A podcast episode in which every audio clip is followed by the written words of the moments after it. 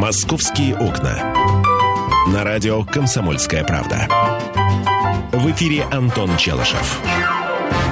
И Михаил Антонов. В российской столице 11 часов 5 минут.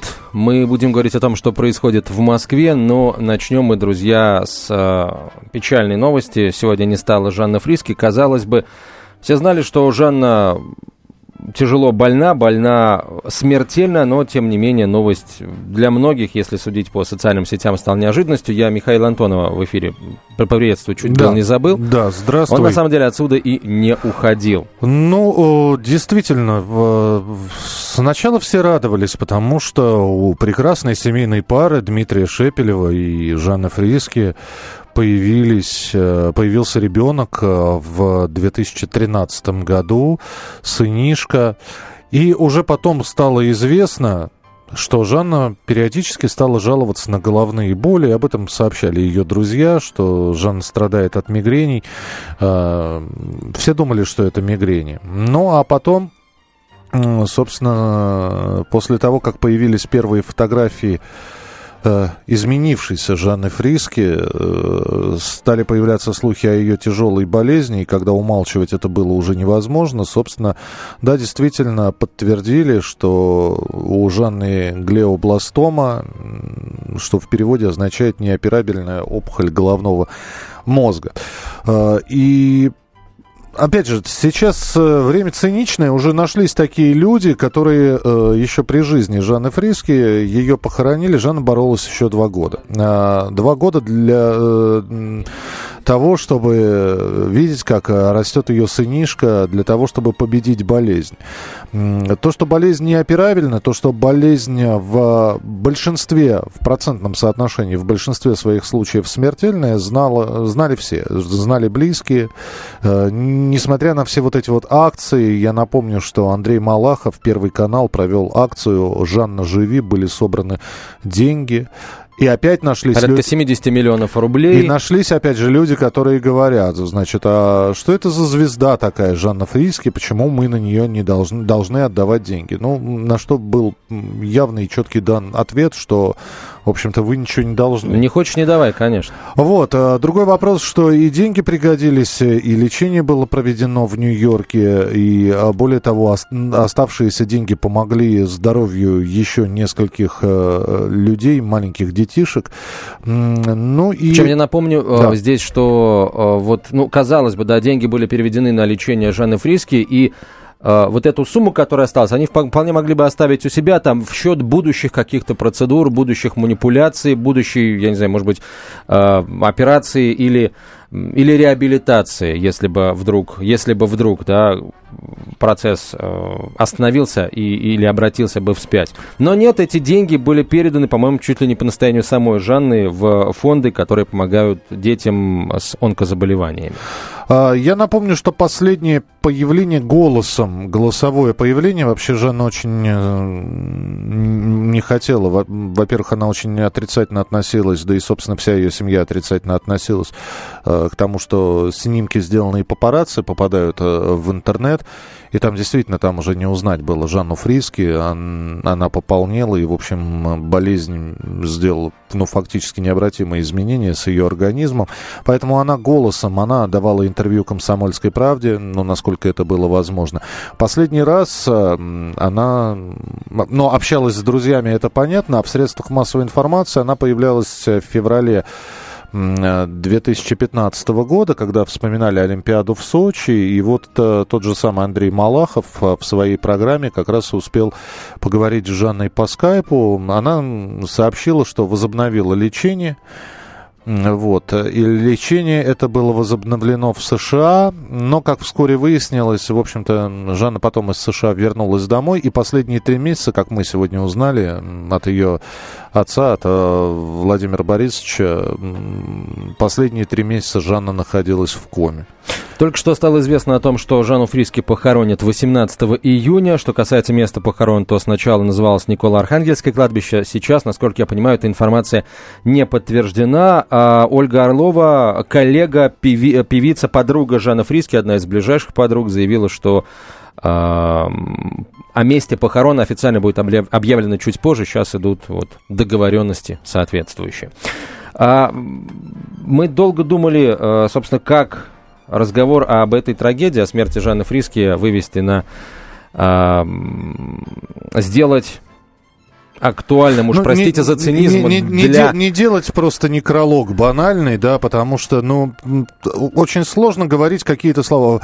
А, умер человек, молодой человек, э, Жанне было всего 40 лет. То есть, э, вот Господь отмерил именно такой срок жизни. А, опять же, находятся такие люди в интернете, которые сейчас говорят, а, это вот расплата за тот разврат, который Жанна несла. Вы знаете, ну, э, я бы воздержался. Вообще за языком надо следить следить. Я бы, наверное, воздержался от каких-либо проявлений негативных эмоций, потому что, ну, существует поговорка о мертвых либо хорошо, либо никак. Вот, никак мы не можем, потому что мы информационное радио. Хорошее про Жанну скажут ее друзья, и вы это услышите в нашем эфире обязательно. Э, если вас это раздражает, ну, я рекомендую, в общем, найти программу, передачу для себя, а может быть, просто выключить телевизор, радиоприемник и уединиться с хорошей книгой книгой. Мы сейчас пытаемся понять, э, в общем-то... Э, есть ли какой-то шанс у э, нас, э, есть ли как, какие-то возможности у нас для того, чтобы, ну, чуть больше, наверное, любить себя? Потому что вот в этой постоянной гонке за какими-то благами, ну, за теми субстанциями, которые нам кажутся благами, это деньги, это положение в обществе, это, э, это может быть народная любовь, все что угодно. Мы немножко забываем о себе, забываем о, о собственно, об осле, на котором едем, да, о собственном организме забываем. Ты знаешь, я даже по-другому скажу. Э, то есть человек начинает думать о своем здоровье, когда с ним встречается... Что происходит, да. Что, что-то происходит происходит, когда с ним что-то случается. А далее начинается очень удивительно. Я несколько раз с этим сталкивался и сам, когда, в общем-то, болел и видел, как это происходит у больных. Э, вот здесь очень нужна и важна поддержка человека, потому что когда человек начинает лечиться, а начинает он лечиться достаточно активно, и э, временное облегчение, то есть пер, первые, первые болевые симптомы снимаются, происходит облегчение, вот здесь важно не забросить это все. Не сказать мне стало легче, я дальше уже ничего не буду, да, в общем, я вылечился. Потому что именно подобные, подобные происходят и возникают рецидивы. А подробности об этих рецидивах я обязательно расскажу через несколько минут. Это программа «Московские окна». Мы ждем от вас телефонных звонков и смс-сообщений. Обязательно их прочитаю. «Московские окна» на радио «Комсомольская правда». В эфире Антон Челышев. И Михаил Антонов, 11 часов 20 минут, время московское. Вы слушаете радио «Комсомольская правда». Мы говорим о том, что произошло в российской столице. А сейчас а, мы вместе со всеми скорбим о, о Жанне Фриске, которая не стала минувшим вечером, а, и было ей всего 40 лет. А... Я напоминаю, что мы будем говорить о здоровье, о здоровье людей, которые иногда на какие-то э, изменения, на какие-то призывы своего организма не обращают внимания. Я еще раз напомню, что после рождения сына а, Жанна Фриски несколько раз жаловалась на мигрени. И лишь спустя какое-то время, в общем, когда было уже совсем плохо, а, обратилась к врачу. Вот, но с другой стороны, это человеческая природа, и сейчас, ну вот скажите, ведь у каждого из нас болит голова. Вот э, кто из нас начинает бить панику и ложиться на обследование, э, чтобы проверить, а, а что это она заболела? А вот не сварение у человека, что он должен? Тут же бежать гастроскопию делать, да. А кашель это? Это что? Это кашель курильщика? Это аллергическая реакция на цветение какого-нибудь дерева или еще что-то? И никому в голову, наверное, не придет, закашлявшись, э, тут же бежать э, к врачу и записываться на флюорограмму. Слушай, а может быть, а может быть неправильно это? А может быть как раз-таки и надо, если вдруг что-то заболело ни с того ни с сего, идти к врачу, делать флюорографию, делать гастроскопию, делать, э, я не знаю, делать рентген легких. Может быть, нужно это делать. На прямой связи со студией кандидат медицинских наук, врач-терапевт, кардиолог, телерадиоведущий Константин Иванов. Костя, добрый день. Да, ну как-то не поворачиваюсь сегодня сказать добрый. Ребят, конечно, утрата серьезная. Да, но мы пытаемся но, сейчас менее, да, да. про здоровье поговорить. Можно ли обмануть? Можно ли обмануть э, болезни? Нужно ли после первого же симптома бежать к врачу? Э, хотя это не в правилах людей. Мы уже говорили о том, что э, обращаемся к врачам, как правило, когда уже, в общем, мочи нет терпеть, когда сил нет. Да, вы знаете, это проблема, при том, что, к сожалению, это большая проблема для нашей страны. Если говорить в частности про Жанну, то, к сожалению, если честно говорить, у нее не было практически шансов, поскольку э, так называемая глиобластома – это наиболее частая и наиболее агрессивная форма опухоли мозга. И даже, в общем-то, по многим исследованиям, к сожалению, хоть я тоже уповал на то, что есть новые э, препараты, новая химиотерапия, э, паллиативная, так называемая терапия, не радикальная. А при ней э, где-то э, человек проживает 15, ну, максимум 20 месяцев. Увы, это так. А вот что касается своевременной диагностики, в общем-то, диспансеризации, как проще говоря в народе, действительно, мы про нее забыли. Мы живем в том э, мире потребительства, когда для нас намного важнее поменять машину э, в течение двух, там, трех э, лет, понимаете, нежели пойти к доктору. Мы накопим денег, но мы поедем лучше отдохнуть в Турцию, нежели мы потратим хоть что-то на свое здоровье, хотя бы, чтобы сделать обычное исследование, анализ крови, либо рентген легких, например. А вне всякого сомнения, люди после 40 лет во всем мире уделяют э, как можно больше времени и, э, в общем-то, и финансовой составляющей, конечно, своему здоровью. Меня, конечно, этот факт пугает. Я надеюсь, что вот такие самые светлые, самые талантливые люди хоть где-то как-то дадут пример вам, дорогие радиослушатели, о том, что надо задуматься о здоровье своих, себя, своих близких, своих детей, которым вы в последнее время тоже не уделяете внимания. Чудовищное количество сахарного диабета, чудовищное количество онкологических заболеваний, чудовищное количество кардиологических заболеваний от того, что мы своевременно не приходим к врачу. Именно от этого. Понимаете, прежде всего, прежде всего, вы сами должны заботиться о своем здоровье и о здоровье своих близких. Ну хорошо, э, Дим, скажите, пожалуйста, вот мы сейчас э, говорим про глиобластому, про опухоль. Э, ой, Константин, я, я, просто смотрю сейчас на фотографии Жанны и Димы Шепелева. А, да, Кость, скажите, пожалуйста, мы говорим про глиобластому, но а, как, как ее обнаружить? Это, это, это вот опять же, это голова болит, это что? Или вы предлагаете просто каждые полгода проходить диспансеризацию? Вы знаете, я ни в коем случае не говорю о каждых полгода я говорю хотя бы раз в год. Глиобластома, я вам еще раз повторюсь, к сожалению, это та опухоль, которая диагностируется крайне редко. Несмотря на то, что э, это, как я уже говорил, э, опухоль наиболее частая, в общем-то, э, в Соединенных Штатах Америки на 100 тысяч человек регистрируется всего 2-3 случая заболевания. Это, кстати, не так много. А, к сожалению, есть такого рода опухоли. Вот глиобластома – это опухоли э, при раке легких, э, раке желудка, как, когда нету, в принципе, никакой, к сожалению, симптоматики, и они, вот, к сожалению, выявляются вот так вот случайно. Делать каждому направо и налево компьютерную томографию, магниторезонансную томографию, конечно, это неправильно. Для всего должны быть свои показания. Но насколько я знаю, что при такого рода опухолях э, э, многие ученые во всем мире, это в принципе сейчас уделяется внимание этому, берут генетические показатели. То есть, может быть, в этом мы сейчас э, сделаем какой-то прорыв. И будут какие-то определенные онкомаркеры генетические, которые нам будут подсказывать, есть ли у нас предпосылки к тому или иному заболеванию. Сразу же вспоминается актер Хью Джекман, а, который постоянно занят на съемках, но а, у него супруга обратила внимание на, на то, что у него немножко изменился цвет кожи около носа, отправила его к врачу, и действительно это оказалась э, злокачественная опухоль, пойманная на самой ранней стадии. И, в общем, Хью Джекмана быстренько прооперировали. И теперь он говорит, что он каждые три месяца бегает к врачам на вот такие вот исследования.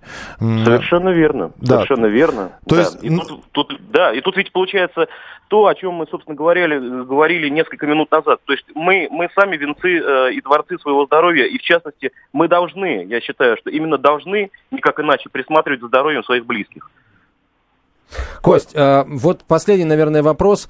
А, человек, который очень много работает, человек, э, у которого есть семья, э, средний возраст, там, ну, скажем, старше 35 лет, да, младше 60 лет, а, есть ли как, как, какой-то универсальный режим, графика обращения к врачам, там, прохождения каких-то диспансеризаций? Вот как как как заставить себя э, и с какой, с какой периодичностью нужно обращаться к врачам для того, чтобы просто вот таким вот беглым взглядом медики оглядели твой организм? Вы знаете, я считаю так, что тут нет какой-то уникальной рекомендации, нет каких-то методических стандартов на этот счет.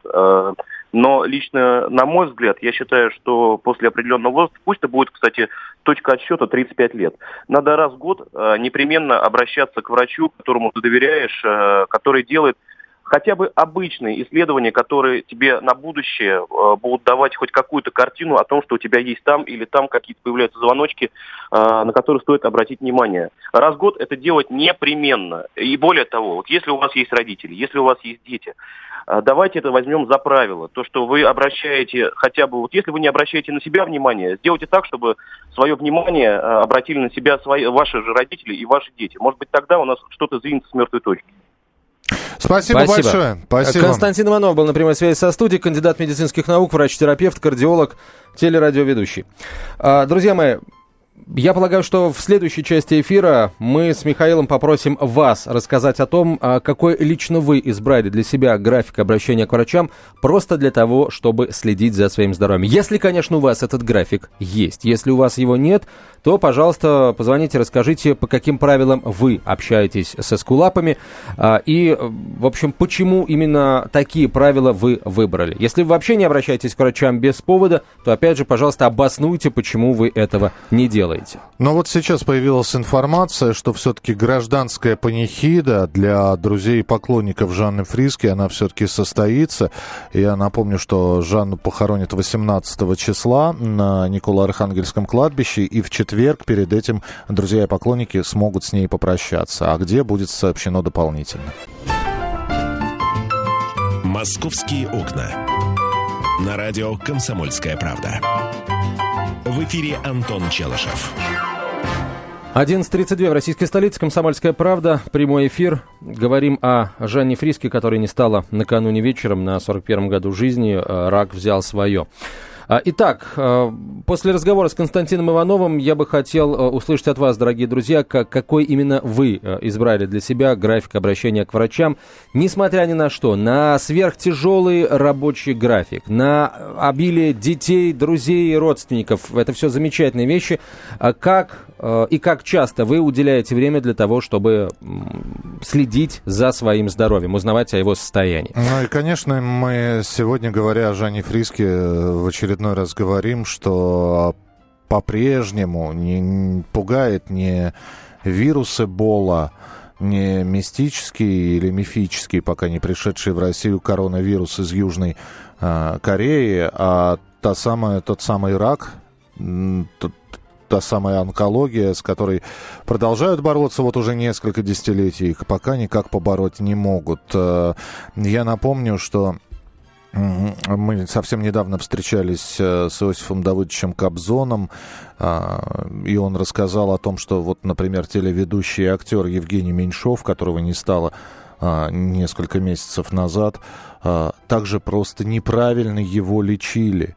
И когда Иосиф Давыдович, э, в общем-то, попросил Евгения приехать в онкологический центр на Кашерском шоссе, было уже поздно, и врачи просто бессильно а, развели руками, сказав, что болезнь запущена.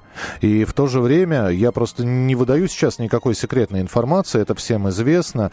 И в свое время просто Дарья Донцова откровенно сказала, что да, когда встал выбор а, удалить раковую опухоль, да, подвергнуться достаточно болезненной операции, но при этом, значит, и дальше продолжать жить, а, Дарья Донцова тут же сказала, конечно, конечно же, надо лечиться и согласилась на операцию. 8 800 200 ровно 9702, телефон прямого эфира. Александр, здравствуйте. Да, здравствуйте. Здравствуйте. Знаете, сразу вспоминается латынь. Момента море, что в переводе означает «думайте о смерти». Эта тема актуальна. Алло, алло. Да-да-да, мы слушаем. И, и эта тема актуальна, э, потому что даже сам Владимир Владимирович обратил внимание на то, что за первый квартал 2015 года увеличилась смертность по сравнению с 2014 годом аналогичного периода. Представляете? Сам Владимир Владимирович обратил внимание и дал распоряжение Минздраву э, заняться этим делом. Э, что касается меня, так моя тактика такая. Э, порошков или капель мне братишки так вы меня не слушаете, у меня еще другой идет. Мы слушаем. Порошков или капель, братишки. Ну, ну не, ну что у меня не нет, Александр, вот давайте без стихов. Вопрос серьезный, без стихов, просто э, презренной прозой, пожалуйста. Э, все, я уже не, не к Александру, к остальным обращаюсь. Причем, э, Александр, расскажите. То, то, что мы молчим и внимательно слушаем вас, это не говорит о том, что мы вас не слушаем. Вот, и, э, в общем-то, мы, мы так и не поняли. С одной стороны, э, думая о смерти, вы сказали, момента моря. С другой стороны, я так понял, что из стихотворения, что Порошков или Капель мне не надо, наверное. А, в общем, не совсем понятный был звонок. Я знаю только, если я заболею, я к врачам обращаться не стану. Ну, а... это, это да, это... Обращусь я к друзьям, я не, да. по, не, не, не сочтите, что, что это в бреду. бреду. Но на самом деле не так. Вот если у меня друзья будут врачи, тогда я к ним обращусь. А если нет, то все-таки к врачам, наверное. Это а, будет правильно. 8 800 200 ровно 9702, телефон прямого эфира. Татьяна, здравствуйте. А, здравствуйте. Вы знаете, я хочу сказать одно сожалению, как бы мы не хотели лечиться, диагностировать э, наши возможные заболевания, э, нам не дает этого сделать э, наша работа, потому что мы все прекрасно знаем, в каком мире мы сейчас живем, и все люди взаимозаменяемые, никаких профсоюзов советских времен уже, к сожалению, не осталось, и у тебя тупо встает выбор перед тобой, если ты заболел уже, лечиться отдаться полностью лечению, или, вот знаете, и, как, и рыбку съесть, и на велосипеде покататься. То есть и место рабочее не упустить. Э, ну и, собственно, живым остаться. Тань, а смысл? Что... Вот смотрите, да. мы работаем, мы откладываем деньги, потом, не дай бог, кому-то приходит болезнь, и мы все эти деньги снова отдаем на лечение, чтобы восстановиться и снова начать работать. Смысл тогда какой? Э, да, Миш, я с вами согласна. Это когда вы один, и вы не обременены ни детьми, ни родителями, ни, ни, ни другими какими-то там, ни кредитами вот этими пресловутыми. Э, у меня рецепт один. Я давно уже Э, покупаю себе и всем членам своей семьи годовую страховку. И когда мне удобно, э, записывают там на утреннее раннее время, на вечернее время. Uh-huh. И точно так же мои родители. Я с пинками туда загоняю. Они говорят, ой, дорого, дорого, дорого. Нифига не дорого. Мне потом дороже будет вас лечить. Тань, скажите, пожалуйста, вот, э, вот сло- да, слово больничный, вот сам больничный лист вы последний раз когда брали, если не секрет? Миш, ну, э, я, наверное, исключение. Я э, руководитель, мне это не нужно. То есть я могу в любой момент уйти. А, а вот, например, э, своих подчиненных, ну, я их честно гоняю. И девочкам говорю, не бойтесь рожать, уходите в декретный отпуск, вы потом вернетесь, потому что я знаю, что это такое, и вы будете работать на том же самом месте. Но, к сожалению, вот на моей практике только один вот мой знакомый, заболев лимфомой, ему компания оплатила лечение, отпустила его на год. А в остальных случаях, э, ну, полечить месяц. Нет, ну, значит, ну, извини. Понимаете? И, и все. Угу. Ну, спасибо большое, Татьяна, спасибо. Надеюсь, что ваш э, коллега лимфому вы, вылечил, тем более, что лечение этого заболевания сейчас проходит довольно успешно. Михаил 777 нам пишет, в прошлом году в свой 36-летний день рождения ушел из жизни режиссер и актер театра «Кукол» имени Образцова Андрей Денников, и тоже рак мозга. Очень светлый человек, и Жанне Царствие Небесное. Михаил, спасибо. Ну, да, заболевание страшное. Что Стра... касается... Валентина Толкунова, кстати говоря, погибла именно, ну, в смысле, скончалась тоже именно вот от, э, от э, рака мозга. Что касается Татьяны, то, наверное, вот, к сожалению, уже Татьяна отключилась, но а, понятно, что есть страховка, у многих она есть. Но ведь даже при наличии страховки мы обращаемся к врачу вот как? Когда а, нам захотелось, когда у нас что-то заболело или когда нужно, да, вот есть какой-то, а, какая-то стратегия поведения здорового человека. Ты знаешь, а я вот стараюсь, ну, раз в 4 месяца обязательно сдавать анализы крови, вот, плюс флюорограмма, ну и, наверное, все. Ну, по крайней мере, по тем анализам, а, ну, по, по тем анализам, которые общие из пальца, да, плюс э, анализ мочи, плюс флюорограмма, ну, по крайней мере, можно какие-то заболевания а, по а, анализу мочи можно следить о состоянии там поджелудочной железы и, ну, в общем, холецистит и панкреатит предотвратить, да, или в самом начале, в самом начале развития этого заболевания, в общем, их заблокировать. Кровь, это понятно, это белок, это сахар, это количество эритроцитов, это э, количество лейкоцитов, которые указывают, есть воспаление или нет, это сой, э, скорость свертывания, э, скорость оседания эритроцитов и так далее и тому подобное. А, ну, следить за этим нужно. Плюс легкие, естественно, потому что живем в загазованном городе, вот, э, и, в общем-то, туберкулез до сих пор еще не полностью побежденное заболевание. 8 800 200 ровно 9702, телефон прямого эфира. Юрий, здравствуйте. Добрый день, Михаил. Добрый день, Антон. Здравствуйте, здравствуйте. Э, вы знаете, я вот не фанат Жанны Фриски, но искренне соболезнования хочу выразить ее близким, родным, ну и всем, кто вот э, реально сожалеет об этом. Вот. Э, вы знаете, что касаемо врачей, конечно, вот есть хорошо, вот у Татьяны там, да, у слушницы, есть у нее там, ну, купить страховку. Ну, правильно сказал Антон, а что она дает? Она ничего не дает. Это те же самые выброшенные деньги, просто э, в улучшенном там, да, она записывается по записи, все. Но я могу также за деньги прийти, и меня также запишут, и также даже не нужно страховку платить. Но дело все в том, что посещаем мы врачей. Это абсолютно правильно, как говорит Михаил, да, вот э, тогда, когда что-то именно заболит. Даже если заболит что-то не очень сильно, предположим, нога, голова, рука, там, не знаю, поджелудочник, мы никогда не пойдем к Максимум когда, когда уже что-то отваливается, какая-то гангрена начинается, либо еще чего-то там. Это действительно так. И э, с моей стороны, вот с моей точки зрения, наверное, все-таки со стороны государства можно было бы проводить диспансеризацию. Ну, говоря о коммерческих структурах, это нужно на местах делать, ну, как минимум раз в год, когда мы проходим все флюорографию, ну, по крайней мере, должны проходить, я думаю, раз в год вот. Можно проходить минимальную диспансеризацию. Да я понимаю, да, но вот, э, Юр, я просто хочу, даже не поспорить, я просто хочу сказать, у нас огромное количество людей работают в частном секторе, ну, в коммерческих предприятиях. Государство, да, действительно может обязать, вплоть до производственной гимнастики, именно обязаловка. Хочешь работать э, в, в, в ГУПе, хочешь работать в госорганах, будь добр, проходи раз в год диспансеризацию. Но когда это э, ПБЮЛ, так называемый, это частный индивидуальный предприниматель, это небольшой бизнес малый, попробуйте заставить его. Это надо выделить, это ну, надо деньги на врачей, на все потратить. Вы знаете, за, вот если мы о своем здоровье сами сами не дойдем до этого, в общем-то, никто за нас думать не будет. И вот это вот, вот смерть Жанны Фриски и прочее, это предупреждение для многих. А о Жанне Фриске, о ее э, биографии, о ее творчестве мы продолжим говорить, в частности, в 15 часов по московскому времени, а сейчас реклама и новости. «Московские окна».